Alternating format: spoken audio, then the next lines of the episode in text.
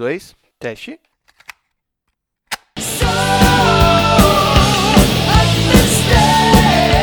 Boa.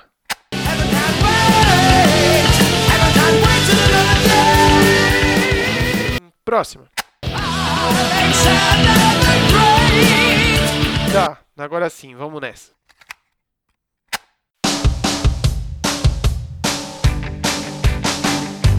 Salve Interwebs! Eu sou o Lucas Braga e estamos novamente aqui para começar mais um Trilha Sonora, esse podcast que quinzenalmente eu recebo aqui um convidado para a gente bater um papo sobre música. O convidado traz um disco, a gente conversa sobre tudo o que envolve ali a música, a arte, conceitos e tudo que aparecer mais. E hoje eu recebo aqui um cara que eu posso dizer que indiretamente eu acompanhei uma parte do seu crescimento musical, porque de um carinha magrelo, cabeludo e com muita energia tocando titãs no sarau da escola, hoje um magrelo, cabeludo, com muita energia dando show por aí, os caras a quatro, de quebra, dá umas dicas de vocal lá no Instagram. Senhoras e senhores, João Victor. Opa, tudo bom, gente? Cara, não fica com, com vergonha não, pode falar.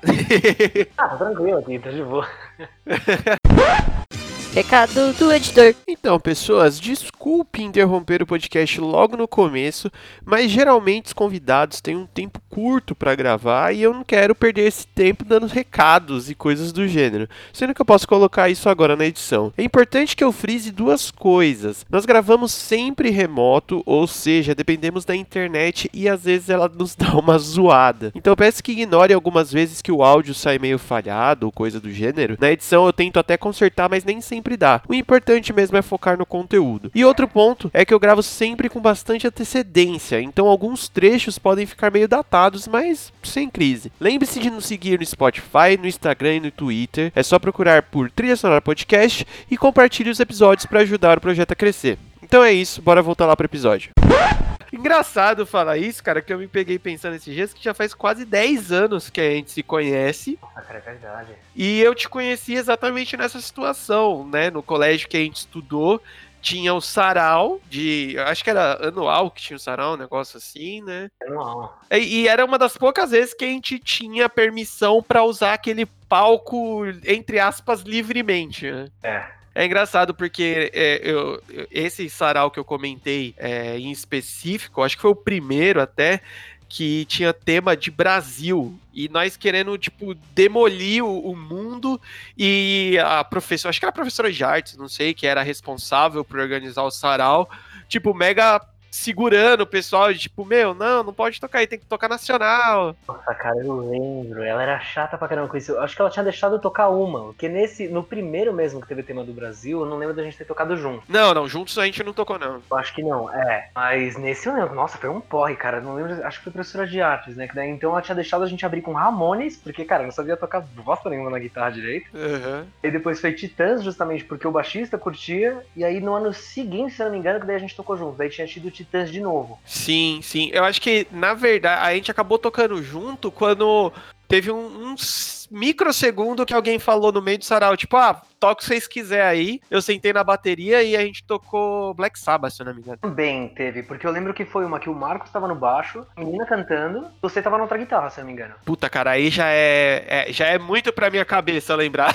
O vídeo ainda, cara. O vídeo, eu não lembro o que. E eu lembro que depois a gente ia fazer um outro projeto que, cara Seu irmão tava na bateria, Marcos no baixo, um outro guitarrista e eu também eu ficava como guitarra que ia chamar Darkness Fall. É, puta, esse, esse projeto aí, infelizmente, não saiu. Um dos milhões de projetos, né, que, que quem aí é desse ramo de de bandas e o Caramba 4 passa muito por isso, né?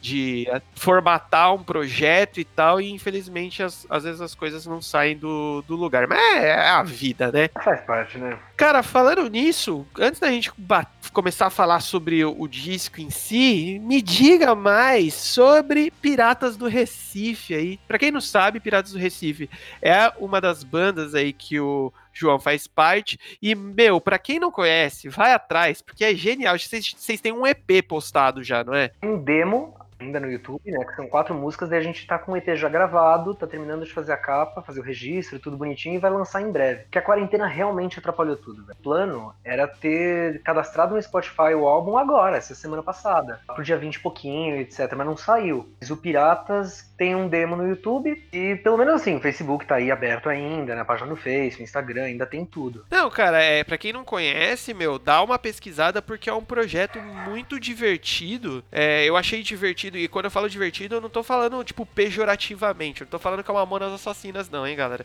Tô falando que é divertido no sentido de, tipo, mano, é um conceito muito bem feito, um conceito muito bem legal. Ao mesmo tempo é divertido de idiota mesmo. Gente é retardado, velho. É divertido mesmo. Tô vendo que eu vinha num certo aspecto, mas bem trampado no outro, né? Sim, sim. E aí agora eu ainda estou mais empolgado ainda pela nova aquisição do baixista aí da banda, que é um grande amigo meu. É. E aí eu vou. Nossa, agora o bagulho vai estourar mesmo, vai ser bem louco. Quando passar a, a, essa, essa quarentena, o, o, menino coronga, o negócio vai dar tudo certo, pode ficar tranquilo. O inferno. Cara, que disco que você trouxe pra gente bater um papo aqui hoje? Cara, foi o primeiro álbum de heavy metal que eu vi na minha vida, Somewhere in Time, do Iron Maiden. Mano, e que disco. E primeiro, antes de, de, falar isso, é engraçado porque quase todo mundo, quando eu venho convidar para participar, é o pessoal dá uma, uma travada, sabe, na, na, na, hora de escolher o disco e tal. Mesmo eu, eu até me coloco às vezes na, nessa posição porque eu se, eu, se me perguntassem, eu também ia dar uma travada para escolher. Mas, mano, você foi muito de bate-pronto, velho. Esse álbum para mim fez história, sabe? Porque, assim. Já tem o que? Uns seis anos, mais ou menos. Eu já tinha ouvido o nome Iron Maiden em alguns lugares, nunca tinha ouvido nada, né? Eu tava na. Acho que foi na Saraiva do shopping Ibirapuera, velho. Eu nunca vou esquecer. Meu pai tava vendo a sessão de jazz. Eu tava só andando, perambulando um pouco por ali, até que eu vi dois álbuns do Iron Maiden. Eu nunca tinha visto o logo num CD antes, né? Tinha o Summer in Time e acho que o Virtual Eleven. Fiquei olhando pras capas, né, cara? Não ia saber qual que era melhor. Olhando pras capas, olhando pras capas, eu peguei o Summer in Time na mão, coloquei no negocinho pra escutar rapidão. Que ele cortava rápido. Eu fiquei tipo, nossa, que legal.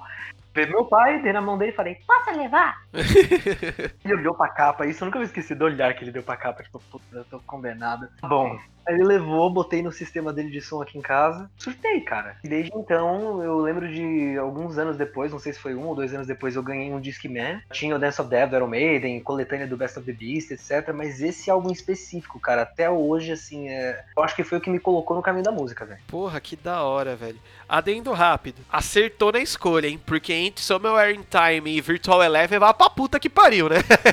pois é, velho. Não, eu até fiquei frustrado anos depois, porque eu sempre achei a capa do Virtual Eleven muito louca. Nossa, demais. Outro conceito de Ed, etc. Complicada essa história do Blaze no Maiden, né, cara? Porque ele não é um vocalista ruim. Mas, mano, não dá pro cara cantar Maiden ao vivo. Cara, é foda, porque, assim, claro que vendo hoje, né, depois de muito tempo, fica muito nítido que a escolha do Blaze foi, é, além de uma coisa um pouco apressada demais pro, pro, pro Maiden não ficar muito tempo parado, e também pesou muito o negócio dele também ser inglês, né, mas exatamente isso. Ele não é um mau vocalista, a carreira solo dele é muito legal, só que, irmão, você tá falando de cantar os bagulho que Bruce Dixon, Bruce Dixon compôs. Então, tipo, não é qualquer um, né? É. Cara, você já deu uma passada de leve aí por cima, porque tem algumas perguntas que eu sempre faço nos todos os episódios para entender melhor o conceito. Então, basicamente, você conheceu o disco gostando da capa e comprando ele, é isso?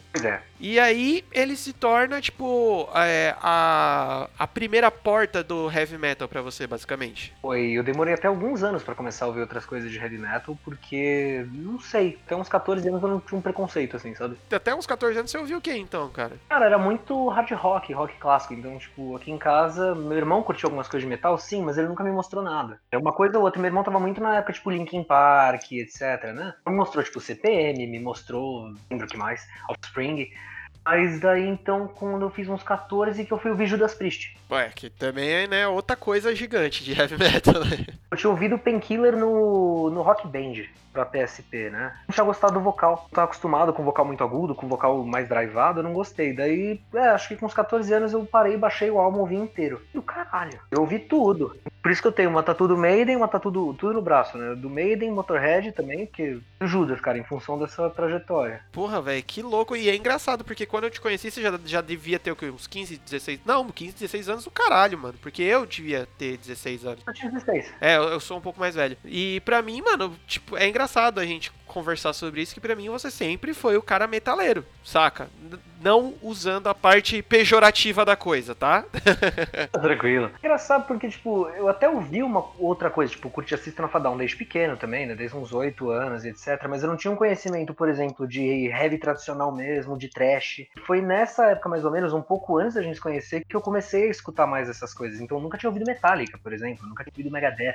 Foi também muito por conta do Power Metal, que daí essa época foi a época Rhapsody of Fire, Avantasia. Eu pirei, velho. Metal espadinha. Então, espadinha. E eu dei a sorte porque ano passado eu conheci o Rhapsody, velho. Nossa, que legal. Nossa, muito louco. Do nada aparece o Turilli, velho. Eu fiquei tipo, caralho. Só falar que eu era o filho do Leone, ele perguntou ainda, tipo, quantas cenas você tem? Nossa, olha só. Eu falei 23, daí ele 98 ou 99. Daí Eu falei, não, 96. Ele, ah, se fosse 98 ou 99, já tinha vindo o Rhapsody pra São Paulo, ou quem sabe depois São Paulo, mas não é. Caralho! Fiquei tipo, mano, eu quero dar um abraço nesse velho. Caralho, me adota. Nossa, fiquei muito, porque depois eu fui tirar foto com ele. Ele, vem cá, filho. Eu quero ser seu filho. Nossa, que legal, mano. Eu não sabia que ele, que ele era tão gente boa assim. É super gente fina. Tipo, eu imaginava que ele é muito gente boa por conta do Angra, né? Que o Angra não colocaria um, um cara cuzão lá no meio, né? Mas eu não imaginava que ele era tão de boaça assim. Nossa, que da hora saber, mesmo. Ele é amigo do meu professor de canto, cara, então eu vi ele relaxadão. E fuma pra caralho, mano. Ai, ai, ó, ó os maus caminhos aí. É surpreendente como esse cara. Ele fuma. Se você. Não lembro qual álbum do Rhapsody é isso, acho que é no segundo. que Se você olhar as dedicatórias do Leone, tá escrito lá: Obrigado a Chesterfield Cigarettes. Nossa, O cara para o ensaio pra fumar, velho. caralho, mano. Ensaio de duas horas, ele para depois que dá uma hora pra fumar um cigarro. Não consegue. Saca? E ainda brinquei com ele. Falei, Leone, você é um alienígena, cara. Ele- Porque você não mudou nada desde que você entrou no Rhapsody, porque você fuma que não desgraçado. Daí ele pegou o cigarro. Esse aqui, ah, me dá mais uns 20 anos. Nossa, mano. É foda você parar pra pensar o tanto de vocalista foda que são uns fumantes desgraçados, né? Mas enfim, né? Não, não, não vamos entrar né, muito, né? Que esses caras, né, velho, eu acho que tem isso, que eles fizeram muito menos turnê que os grandes vocalistas que a gente curte hoje, né? Então, tipo, o Dickinson, o Halford, não fumavam cigarro, mas eles faziam mais de 100 shows por ano. O Russell Allen do Symphony X, por exemplo, já tá com quase 50 anos, ainda canta pra caralho, mas também fuma muito. É insano pensar isso, mano. Tipo, o quanto que isso, a- querendo ou não, acaba com a saúde do cara, né, velho? Não tô falando do, do cigarro, tô falando das turnês em si. É foda. Cara, vamos começar a falar desse descasso aqui, mano, pra contextualizar um pouco melhor. Sexto álbum do Iron Maiden, lançado em 86 e logo depois de um puta disco ao vivo que é o, o Live After Death, né? Cara, adendo rápido, mano, esse disco é genial. Mas estamos aqui para falar do Somewhere in Time. E é um disco, mano, que ele tá ali no, no ponto que a banda já tá bem estruturada, já tá gigante, é, já teve as trocas ali, principalmente na parte do, da guitarra, né? Mas é o Maiden, tipo, falando, ó, a gente sabe ainda o que a gente tá fazendo, né? Tipo, não é um- uma baixa, digamos assim, na, na discografia da banda, né? Cara, o álbum abre com Call Somewhere in Time. Meu, climão futurístico, né? Já pra deixar naquele esquema de, tipo, ó, você tá com a capinha na mão, tá ouvindo essa música e você fala, ah, entendi. Cara, e realmente, assim, tendo ouvido isso quando era pequeno, velho, lá os olhos. Porque eu acho que se tivesse sido, por exemplo, com The Number, abrindo direto com Invaders, eu não teria tido a mesma reação. Acho que foi o álbum perfeito, assim, pra surpreender uma criança que não manja nada disso. Começar com synth, com um power chord forte, né? Porra, até hoje eu ouço a música e me dá calafrio, velho. O que eu acho doido, velho, é porque eu- não conhecia Iron Maiden por esse disco, então eu já conhecia Iron Maiden antes. E quando você ouve essa música, que começa esse, esse sintetizadorzinho, você fala, ô, ô, irmão, tá alguma coisa errada aí, velho. Qual foi o seu primeiro álbum do meio? O meu primeiro álbum. é, olha que maluco. Eu também nunca tive muito, muitos olhos pro Maiden até entrar no Friburgo, que eu tive aula com o grandíssimo Thiago. Não sei se você teve aula com ele, professor de história. Ah, rapaz. Tive. Comecei a ouvir Manowar por causa dele. Então, eu comecei. Tipo, eu, eu, eu era rockista já, mas ouvia outras coisas. E ele falava toda hora de Iron Maiden, toda hora de Iron Maiden. Botou Alexander the Great pra vocês também? Não, no nosso, no- na minha sala ele colocou Run to the Hills e colocou na apostila, inclusive. Louco! Não, cara, com a gente ele colocou na aula sobre Alexandria, ele colocou Alexander the Great Aham. e o Daniel, que era um professor de inglês, que eu não sei se você teve aula com ele, ele colocou pra gente analisar Hello Be Thy Name. Caralho! Fazer a aula inteira. E pior é que ele tem, tipo, uma série de videoaulas que ele inclusive tá pra pôr no YouTube analisando a Hello Be Thy Name. Pra ensinar inglês, tá ligado? Olha que louco, velho. E daí, cara, foi engraçado porque nessa aula do Thiago, em seguida, o álbum emendou com a Summertime. Eu berrei, deixa a música! E ele deixou. Deixou baixinho e deixou rolar a música inteira. Mas voltando no que você perguntou, eu não tinha muito olhos, olhos pro Iron Maiden. E aí eu conhecia, óbvio, mas eu não era fã nem nada. E aí, tanto que ele falou, teve um dia que eu tava zanzando no, na, na Americanas da vida e tava vendendo lá o DVD do show do Rock in Rio deles, aquele de 2001, eu acho, que é o lançamento do Brave New World, inclusive, tereréus. Mano, eu comprei aquele DVD, aquele, digamos que aquele é o meu primeiro disco do Iron Maiden, vamos falar assim, né? Mas, mas enfim. Cara, e aí quando você vê o Iron Maiden, aquela força da natureza, você tem esse contexto na cabeça. E quando você ouve aquele synth do da Somewhere in Time abrir assim, você fala: "Ô, cara, tem alguma coisa errada". Só que quando a banda entra, você fala: "Ah, tá aí, caralho". Tá aí, seus merda. E o pessoal fica brincando que a guitarra desse é uma guitarra da Xuxa, mano. Eu fico ofendido, cara. Nossa, você nunca ouvi isso. Porra, eu acho aquele timbre genial.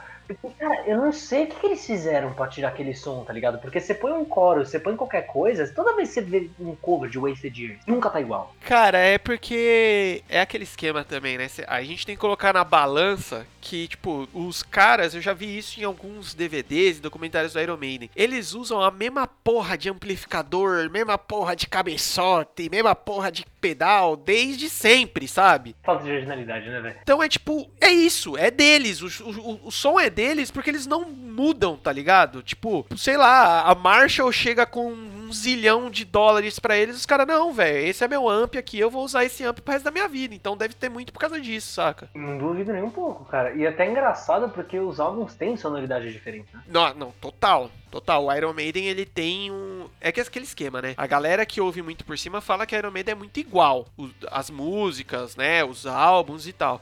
Mas quem para pra prestar atenção em Iron Maiden vê que, tipo, beleza, eles têm as características deles. Mas, mano, tem. Cada álbum tem a, a sua diferenciação, velho. A pegada é completamente diferente, né? Que o Maiden tem aquele clássico a cavalgada do Maiden, né? Aquele ta- tagada, tagada, tagada, tagada. Você pega, por exemplo, a própria The Trooper e você pega a in Time, que já tá. Como é que tá lá? De novo, né? Mi, Dó, Ré. É a mesma coisa. Que é outra sensação, é outra pegada, né? você coloca isso no contexto é, de cada disco, você cria um conceito novo. Que nem essa da, é, esse disco que a gente tá falando agora, Summer Time, ele vem pra isso, pra falar mais sobre uma coisa, entre aspas, uma coisa mais futurística mesmo. Então, o synth, o sintetizador, ele tá descaradamente sintetizado pra dar esse, esse- essa característica, né? Foi bastante rebuliço na época, né? Porque os caras ficaram, tipo, pô, como é que você coloca sintetizador em heavy metal? E, cara, hoje em dia, é que muitas vezes acho que a galera acaba não percebendo. É do caralho. Dá uma cama, dá um. enche mais, né? Tem uma. cons- como é que fala? É uma, uma cama. Pode-se dizer assim, pad, por exemplo, é uma camada mais bem interessante. Eu costumo dizer que é o, o volume, mas o volume na questão espacial da coisa, sabe? Uhum. Fica aquele negócio mais gordo, mais enxuto, assim, pá. E aí você vê que, mano, tem mais coisa ali, que nem você falou, tem mais camadas e, e o negócio é bem foda. Cara, um negócio que aí nessa. Eu, eu prestei atenção um pouco nesse disco inteiro, mas nessa música também chama atenção, que as letras são bem, bem abstratas abstratas, né? Bem coisa mais aberta, assim, para você colocar a sua interpretação nela, né? Não tem uma coisa, tipo, é isso que eu tô falando, né? Cara, realmente, você pega, tipo, Stranger na Strange Land. Não é inspirado num filme, mas realmente é muito vago. Sim, sim. The Years é completamente vago, Sea of Madness é muito vaga. Eu acho que é aquele negócio de você colocar sua própria interpretação. Já que você falou de Wednesday Years, vamos falar de Wednesday Years, que é a segunda música do disco.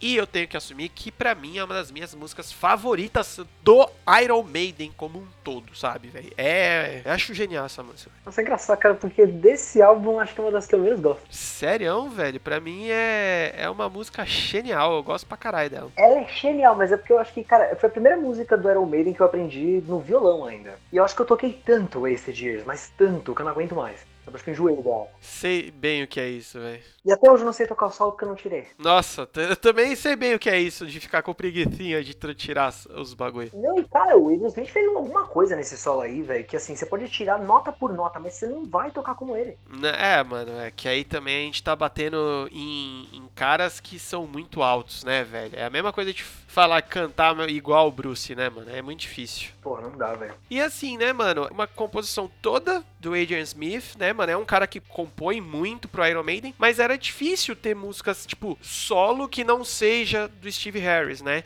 E essa daí, mano, pra mim, é, é já falei isso, né? Mas ela é muito da hora, é muito boa, a composição inteira, assim, né? E virou clássico da banda. Eles vira e mexe tá no set list deles, né? É engraçado porque foi a única música desse álbum que saiu, assim, realmente, né? Porque se você pensar no The Number, cara, porra, tem uma caralhada de música do The Number que foi pra frente, né? Você vê eles tocando The Prisoner, Children of the Damned, How Hello Be Thy Name, The Number mesmo, Run to the Hill, saiu coisa pra caralho desse álbum. É porque também, né, mano, a gente tem que colocar que o Iron Maiden tem uma, uma discografia muito grande. E querendo ou não, mano, Number of the Beast é o primeiro disco do Bruce. Ele ficou muito emblemático. Foi o disco que explodiu mesmo a banda. Tem esses poréns. Oh, o, o Somewhere in Time tem muita gente que acaba passando aqui meio que batido por ele, mesmo sendo um discão, né? É, e é engraçado porque é o disco do Maiden com menos música, né? É, ele é relativamente curtinho, né? Se for parar pra pensar com relação a, a, a, Maiden. Apesar de não ser um disco curto. Ele tem poucas músicas, mas ele bate seus 50 e poucos minutos aí. Eu acho que também foi isso, né, cara? Como o Maiden tá tentando fazer um álbum conceitual, as músicas ficaram um pouco mais longas, elas consequentemente são menos comerciais por conta disso, né? Porque você vê, tipo, Run to the Hills é uma música com mais de 6 minutos? Não. Filme da Stupid Now também não.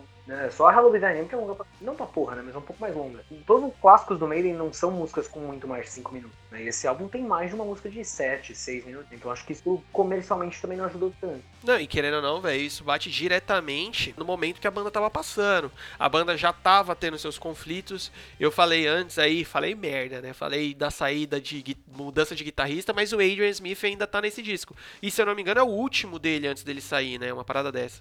Acho que ele gravou o Seven Sun. Ele gravou o Seventh Sun. Ele deve ter saído ou no No Praying for the Dying ou no Fear of the Dark. É, ele grava o Seventh Sun de Seventh Sun. Acabei de ver aqui, que é um puta descasso também. Mas enfim, e eu falei isso, mas a banda já tava no meio de umas tretas. O Bruce, o Bruce e o Steve estavam toda hora se bicando, né? Então é meio, é meio, meio, meio tenso. Então eles, eles meio que fizeram esse, esse disco de uma forma mais trabalhada é, na parte conceitual da coisa. Tanto que o próximo é totalmente conceitual também, né? É, o Seven Sun eu acho engraçado porque eles mantiveram essa coisa de ter sintetizadores e etc. Inclusive na própria Seven Sun of Seven Sun tem coral. Uhum. Eu nunca ia imaginar o Maiden fazendo. A própria Moonchild já começa com synth com delay ainda. E é do caralho, cara. Eu, eu, não, eu nunca tinha. Como eu não tinha ouvido o Seven Sun inteiro, até sei lá, vai 2016, velho, eu vi Moonchild e falei, que música é essa? É a música que abre o Seven Sun, vai Seven Sun. Eu falei, ah, é? Quem mostrou foi o, guitarra, o antigo guitarra do Piratas, velho. Eu fiquei tipo, ué, sério? E eu tinha ido no show do Maiden, acho que o show do Maiden de 2011, não, 2013, eles abriram com essa música eu não conhecia. Caraca, mano. Como que eu não conhecia Moonchild? Que música foda. normal, velho, normal. Mas, ó, vamos já.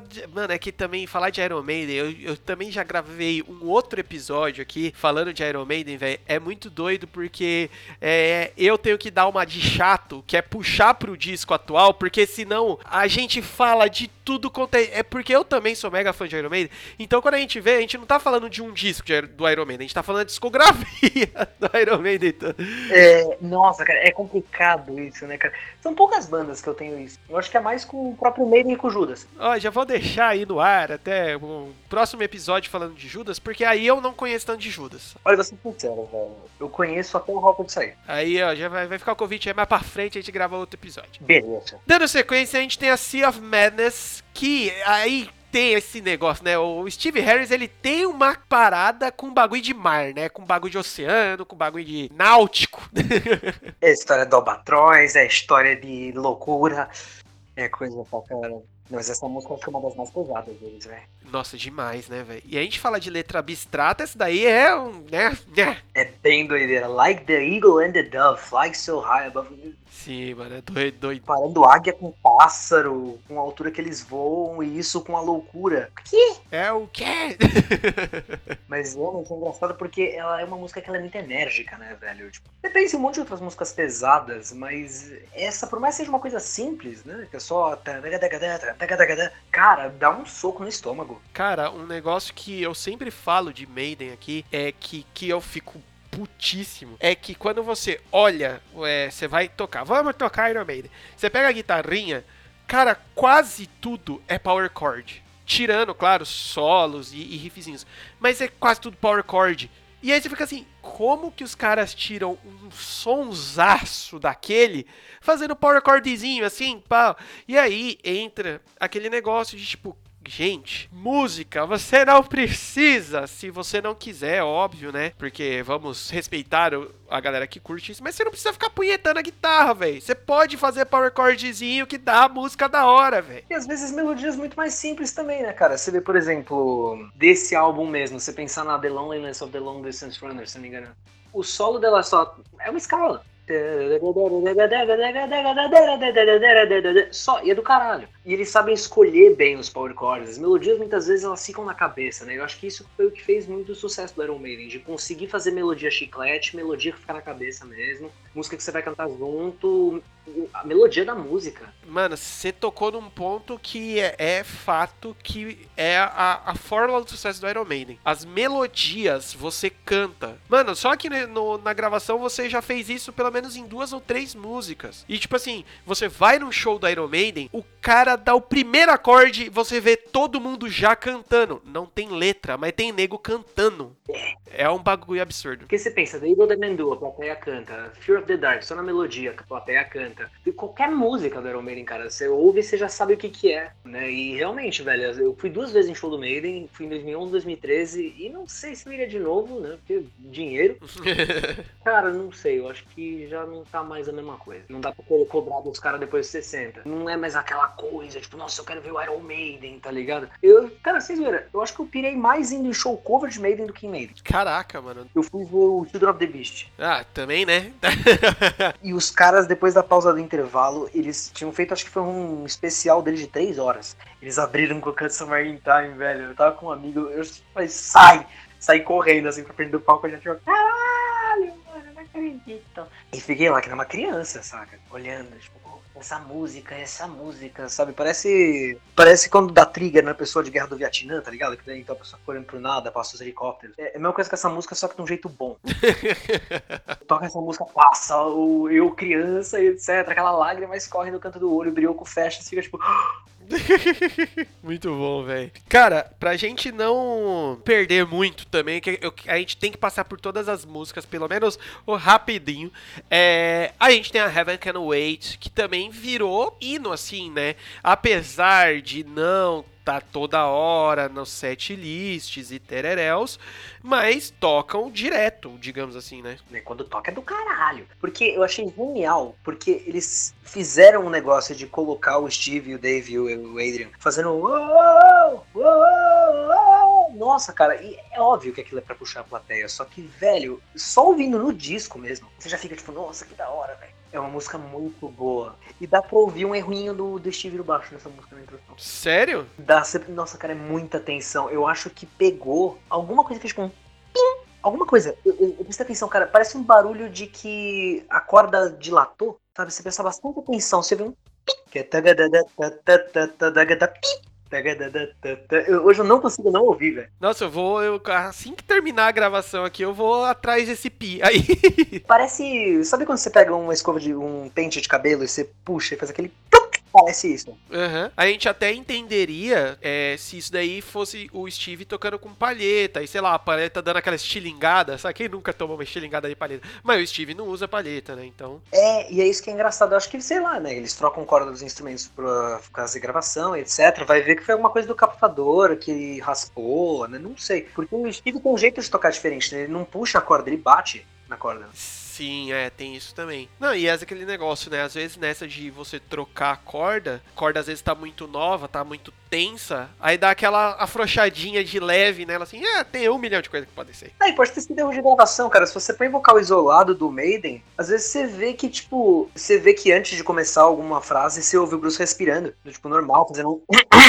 Tem, às vezes, assim, os, os erros de gravação. Não, e outra, ainda é gravação em, em fita, né? Em rolo. Então, assim, velho, por esse pi, o cara não vai jogar a gravação toda fora. Hoje em dia, você abre o, o Pro Tools em dois palitos, você já cortou e gravou de novo, coisa do gênero. Mas, né, enfim. É, e é isso que dá um puta mérito pra Iron Maiden, né, cara? Porque hoje em dia, assim, beleza, qualquer um consegue tocar essas coisas, né? Você vê fácil, fácil, cobra no YouTube. Mas, cara, levar em consideração que o cara não só compôs aquilo, como ele gravou aquela fita no estúdio daquele jeito, pô, é foda, né? Não, pô, o Bruce nesse álbum, cara, tem umas horas que você fala, meu Deus, ele desafinou feio. Heaven Can Wait tá legal, mas tem umas horas que ele não chega. No Heaven Can Wait, ele não chega, sabe? Mas ele entregou tão bem aquela frase que deixaram.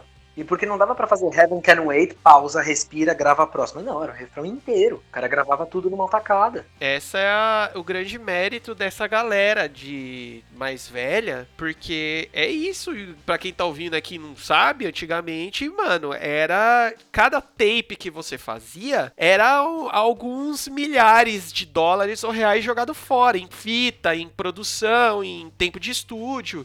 Hoje em dia não é tanto assim mais, né? Hoje em dia é muito mais fácil. É, porque hoje em dia não tem aquela coisa de, tipo, o músico vai ter que cantar a música inteira numa tacada, se ele errar, ele vai ter que gravar porra, sei lá, desde onde, não tem que cortar fita, não tem que fazer isso, não tem que fazer aquilo. Hoje em dia você entra, grava frase por frase, se você quiser, e depois o produtor rapidamente vai cuidar desse negócio. É, exatamente. Por isso que temos muitas bandas aí, principalmente em parte de guitarra, né? Que parece. Dragon Force! Oi, você falou alguma coisa? Não, É, que parece que ele grava tipo assim: pão, pão, pão, pão, pão. Aí depois põe tudo junto em velocidade rápida e, né? Temos aí Through the Fire and the Frames. Mas enfim, deixa quieto. não, cara, essa música dá uma polêmica. Metade do solo é teclado, metade do solo é guitarra. Mas eu tenho, que, eu tenho que assumir que eu gosto. Eu também. Enfim, vamos dar sequência que a gente chega na The Loneliness of the Long Distance Runner. Mas, rapaz, essa música é do caralho. Esta música, menino Steve estava inspirado tanto para escrevê-la quanto para tocá-la, né? Porque o bichinho tá, tá fritando, mano. É, Essa música, cara, é legal porque ela tem uma parte instrumental bem longa, mas não cansa ouvir. E o cara quis fuder com o Bruce também, né, cara? Porque tem que sustentar por muito tempo uma mesma nota e não tem pausa de. Tem pausa pra respirar? Tem, né? Mas não tanto assim. Mas é uma música muito boa. É aquela respiração de nadador, tá ligado? Que tem que ser só um e já cantar de novo, é foda. Levanta o braço do cravo daquele. E aí volta. é isso, mano. Não, cara, mas realmente é, é uma música muito boa, velho. É que é difícil ver alguma música desse álbum que não é boa, velho. Cara, um bagulho que eu acho muito louco que tem nessa música, porque eu sou um menino dos metalcore, né? Eu amo muito metalcore. e uma coisa que tem nessa música, eu acho que é na passagem entre um, um dos solos e tal. Tem guitarrinha dobrada fazendo a mesma frasezinha assim, sabe? Só, eu acho que é só uma oitavadinha, pá, não sei o que, que dá aquele negocinho gostoso de ouvir que, né, metalcore é isso, basicamente, né? Duas guitarras tocando quase a mesma Em que parte isso será? Puta, cara, é. é... Pera, ó, na ponte. Eu acho que é depois da ponte, antes do vocal voltar. Mas enfim, depois a gente pega certinho. Você vai. Quando terminar o episódio aqui, você ouvinte, você vai terminar aqui e vai ouvir o disco, você vai entender do que eu estou falando. É, mano, mas é foda. E aí a gente vai falar de letra. Essa daqui tem uma mensagem motivacional, né, mano? O negócio de continua em frente, segue a vida, cabeça erguida, né? E o pior é que se a gente para pra pensar, né? O corredor de longa distância é uma pessoa que vai ser executada, na real, né? Parece, né, mano? Não é um nome que se dava mesmo para as pessoas que iam ser executadas por lei modernamente, né? Ah, era? Não, sabia.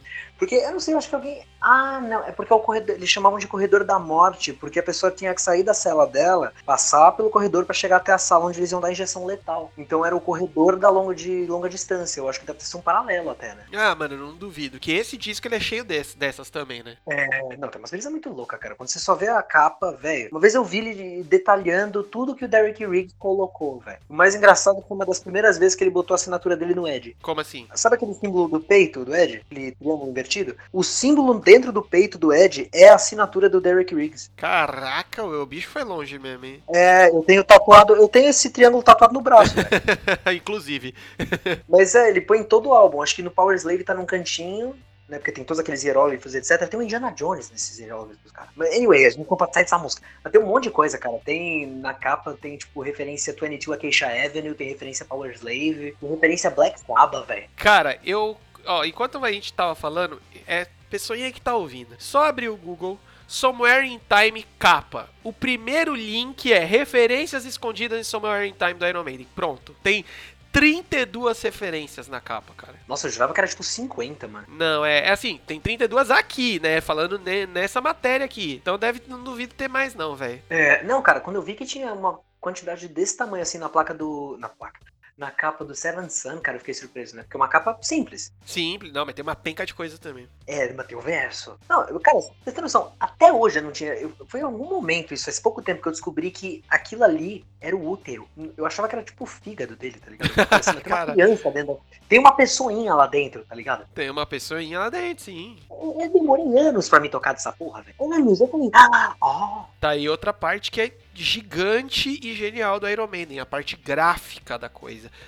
Falando nisso, uma coisa que eu sempre deixo registrado em todos os episódios, para as pessoas voltarem a ouvir o disco completo, não pegar uma música só separada e tal, porque meu, você consegue entender o contexto da coisa. Quando você consegue ainda, em alguns casos, pegar a parte física da coisa ou ser curioso e ir atrás da parte gráfica do disco, meu, você vê, é, você complementa a obra, vira uma coisa muito maior, uma coisa muito mais legal. E outra pegada você ouvir mesmo o bagulho inteiro, né, velho? Sim, exato. Pra gente dar sequência, a gente tem a Stranger in Stranger Land. Cara, outra outra parada aqui também, mano. Baixão ali, ó. Como eu chamo de baixo. Esse tipo de baixo. O baixo do Iron Maiden, né? Que ele é muito é, característico e muito audível. Eu chamo de baixão estralado. É, eu também. Porque, mano, dá pra você entender tudo que tá acontecendo ali. Ele não fica coberto por nada e tal. E é outra música que menino Steve estava inspirado, estava felizão e. Mas é uma música do Adrian Smith, essa daqui. Mano, e aí, tem, por isso que também tem muita gente que fica assim, ué, por que que deu tanta polêmica quando o Adrian Smith saiu e tal? Por causa disso, o cara é foda, compunha pra caralho. Não que o Janik Gears não componha, mas o Adrian Smith, né, vai pra puta que pariu. Sim.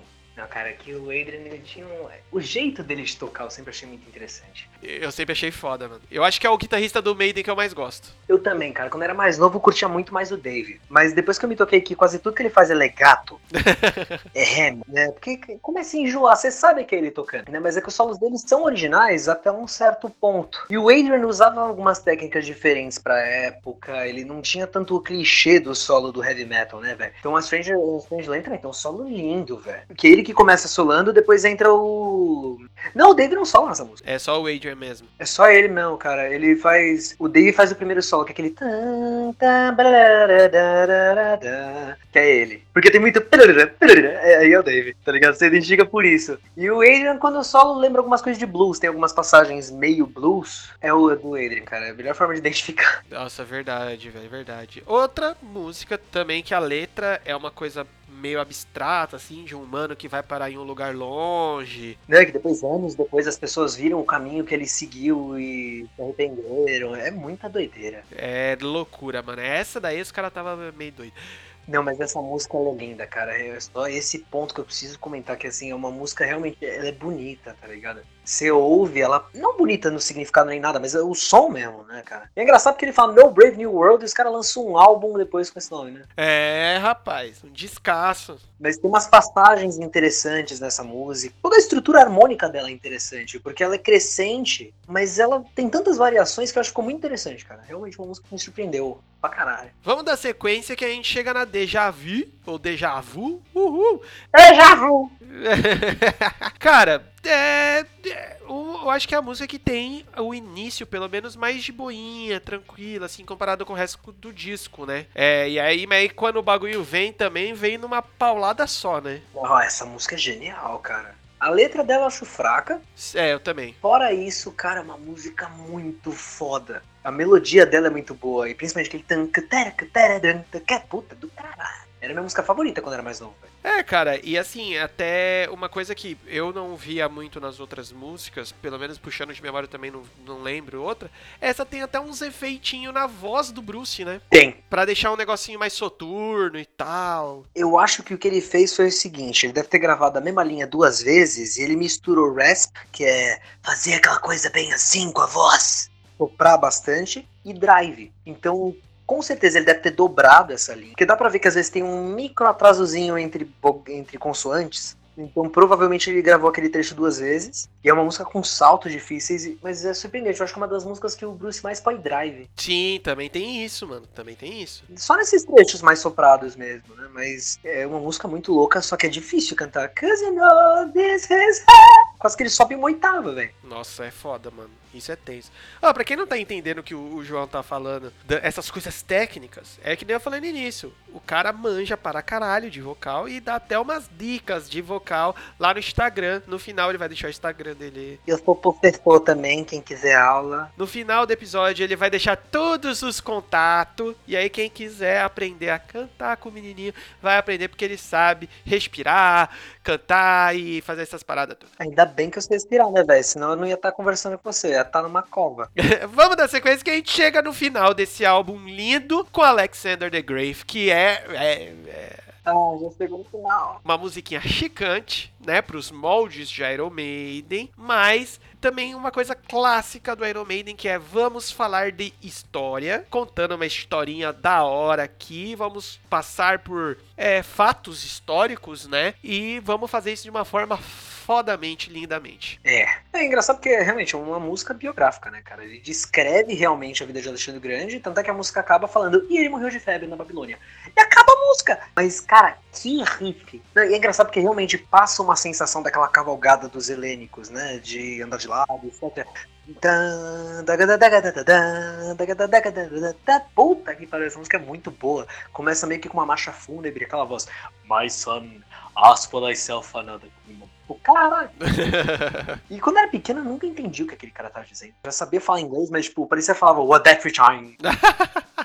Ele fala, tipo, of that which I live, live for you. Não, for that which I live is too small for thee. Né, que daí já é inglês arcaico, tá ligado? Não, e aí não é só inglês arcaico, né? É o inglês de inglês que muitas vezes é bem enrolado, é bem difícil de entender, né? É. Não, e thee é uma expressão velhaça, cara. Porque é a mesma coisa que assim, pois este que deixo eu. Nossa é muito pequeno para si. Nossa, você é louco, velho. Né? É tipo isso que o cara tá falando. For that which I live is too small for thee. Pô, do caralho. E é uma música linda, ainda mais, cara, até hoje, quando entra aquela parte. Nossa, cara, essa música ela veio na espinha. Tipo, caraca, que foda! E infelizmente é uma música que eles tocam pouquíssimo ao vivo, né? Cara, chegaram a tocar ao vivo alguma vez essa música? Porque eu nunca vi. Não, até já tocaram. É porque, mano, é, que, é o que você acabou de falar, né? Iron Maiden é uma banda que tem 500 shows por ano.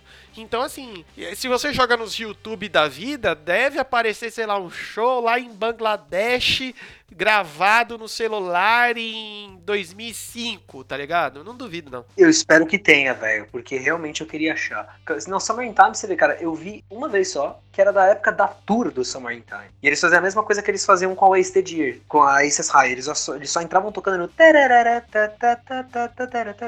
E o Bruce entrava com uma roupa, cara, que precisava de bateria, porque era, era cheia de LED, etc, né? Só que, velho, não dava para alimentar com cabo de força aquelas graças, Ele precisava subir com um bagulho que era uma bateria bateria, o bagulho era quente pra caralho, esquentava ao longo do show, né? Porque a bateria ia sobrecarregando. E ele falava que era inferno na Terra. Mas a turnê do Samantha, assim, eu acho que no palco foi uma das mais interessantes. Se você tem o disco físico mesmo e você pega o encarte, cara, tinha a cabeça do Ed e no palco mesmo tinha a mão dele pra fora do palco, pro Bruce andar em cima da mão do Ed. Era muito louco. Isso era um negócio que eu queria ter visto. Mas né, 10 anos antes de eu nascer.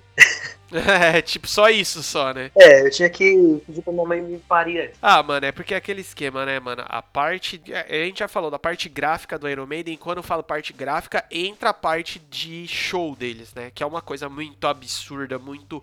É tudo muito, muito, né? É, é muito bonito de se ver, velho. Vale a pena, pelo menos que nem você falou. Você falou que já tá meio que de saquinho cheio de ver Iron Maiden, mas vale a pena pelo menos uma vez assistir Iron Maiden ao vivo, velho. É muito, é muito doido, é muito bonito. Nossa, cara, eu, quando eu fui na primeira vez no show, foi, foi o primeiro show em São Paulo da turnê do The Final Frontier. Cara, eu tive que sentar na arquibancada, porque eu tinha o quê? 14 anos, 13 anos, não lembro exatamente. Acho que eu tinha uns 14. E, velho, fiquei lá na arquibancada no fundo, só que eu descolei um binóculo. Cara, quando eu vi Ali os caras de verdade, nossa, comecei a chorar, comecei a chorar pra caralho. E depois, mano, meu tio ele ficou em Recife, num hotel pra trabalho, né? E era o mesmo hotel do Maiden. Nossa, sério? E assim, é, o Maiden eles estavam, tipo, no lounge first class, o caralho, né? E meu tio tinha acesso a isso, só que ele tinha que voltar pra São Paulo naquela noite. E aí então, cara, ele tinha comprado uma camiseta pra pedir pra banda assinar, ele deixou com a recepcionista e o Bruce assinou. Puta que foda, mano. E aí meu tio me mandou, tá ligado? E eu fiquei, tipo, idiota. Até hoje eu não posso lavar essa, essa camiseta porque não é caneta permanente. E a GG também a camiseta, né? Porra, mano, eu sou P. Mas, nossa, cara, é, tem cada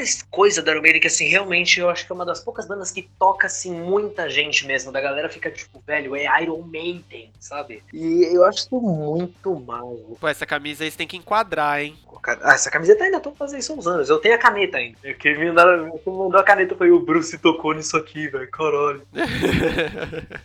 Não, eu acho engraçado que o Bruce tem exatamente a minha altura, velho. Tipo, em centímetros. Eu acho isso interessante. Nossa, velho. É, é porque são semicotocos vocês dois, né? é, pois é, né, velho? 1,68m na vez. O Marty Freeman e o Corey Taylor também. Mesma altura e mesmo dia de aniversário. Caralho, é sério isso? É. Porra, mano. Aí ambos 8 de dezembro de 8 de dezembro e ambos 1,68m. As estrelas se alinham. É, cara. Mas, mano, esse álbum realmente, ao meu ver, ele devia. Ele é pouco valorizado. É, é mesmo. A galera passa bem batido por ele, velho. É do caralho, é muito bom. É muito, é muito foda mesmo. Cara, pra gente dar aquela finaleira aqui. Meus, pensa assim, se a gente não tivesse ficado essa quase uma hora conversando sobre o disco. Tudo isso? É, quase, tá quase isso já. e se você fosse falar desse disco pra alguém, tipo, fazer um resumão. Tipo, ó, você tem que uh, explicar esse, esse disco aí pra alguém, mano. Como que você falaria, assim? Como você descreveria? Cara, eu ia começar primeiro dizendo que sim, é um álbum pouco conhecido comparado aos outros. E que é o álbum mais underrated do Iron Maiden, tá ligado? Porque você o No Praying for the Dying, mas, cara, eu ia dizer que é um álbum conceitual de uma banda que nunca ia percorrer esse caminho antes. Um álbum que realmente se destaca no heavy metal dos anos 80, porque eles pegaram muitos elementos de uma época marcada pelo hair metal, por um muito experimentalismo, etc., que estava no mainstream e conseguiram fazer isso de um jeito que ninguém estava esperando. E marcaram história. Um álbum curto que vale a pena sentar e ouvir de ponta a ponta, porque não tem uma música ruim nesse álbum. Nossa, muito bom, cara, muito bom. Velho, muito obrigado por ter topado participar. A gente demorou para conseguir agendar, né? é, a culpa foi minha, velho, desculpa. Não, não foi só sua, não, foi minha também. Pô, obrigado por ter chamado, cara. Não, que é isso, mano, tamo, tamo junto. Cara, eu espero ver logo novamente Piratas voltando aí, outros projetos. Falando nisso, cara, já solta tudo aí, mano.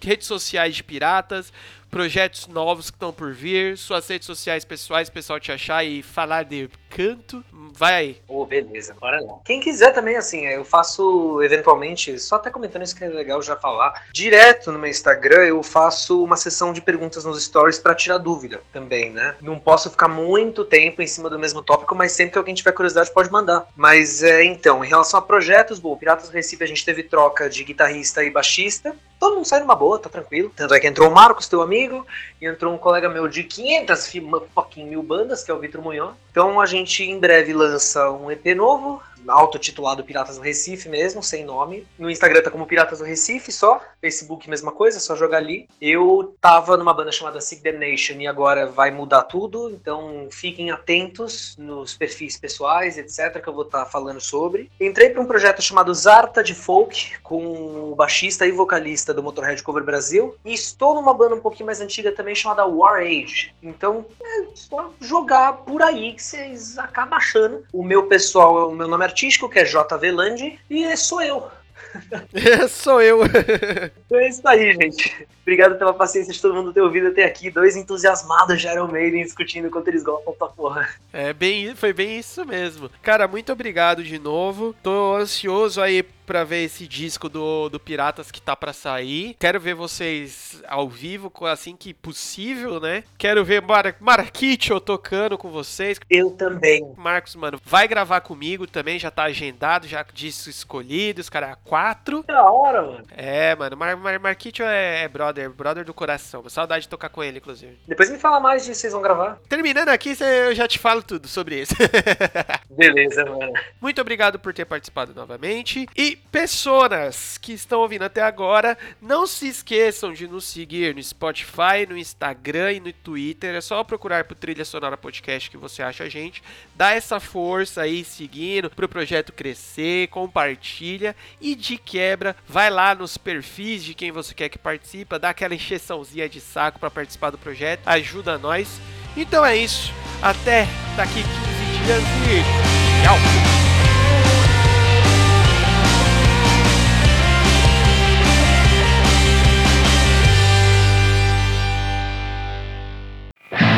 Podcast é editado por Lucas Braga. Contato via Instagram em lucasbraga35.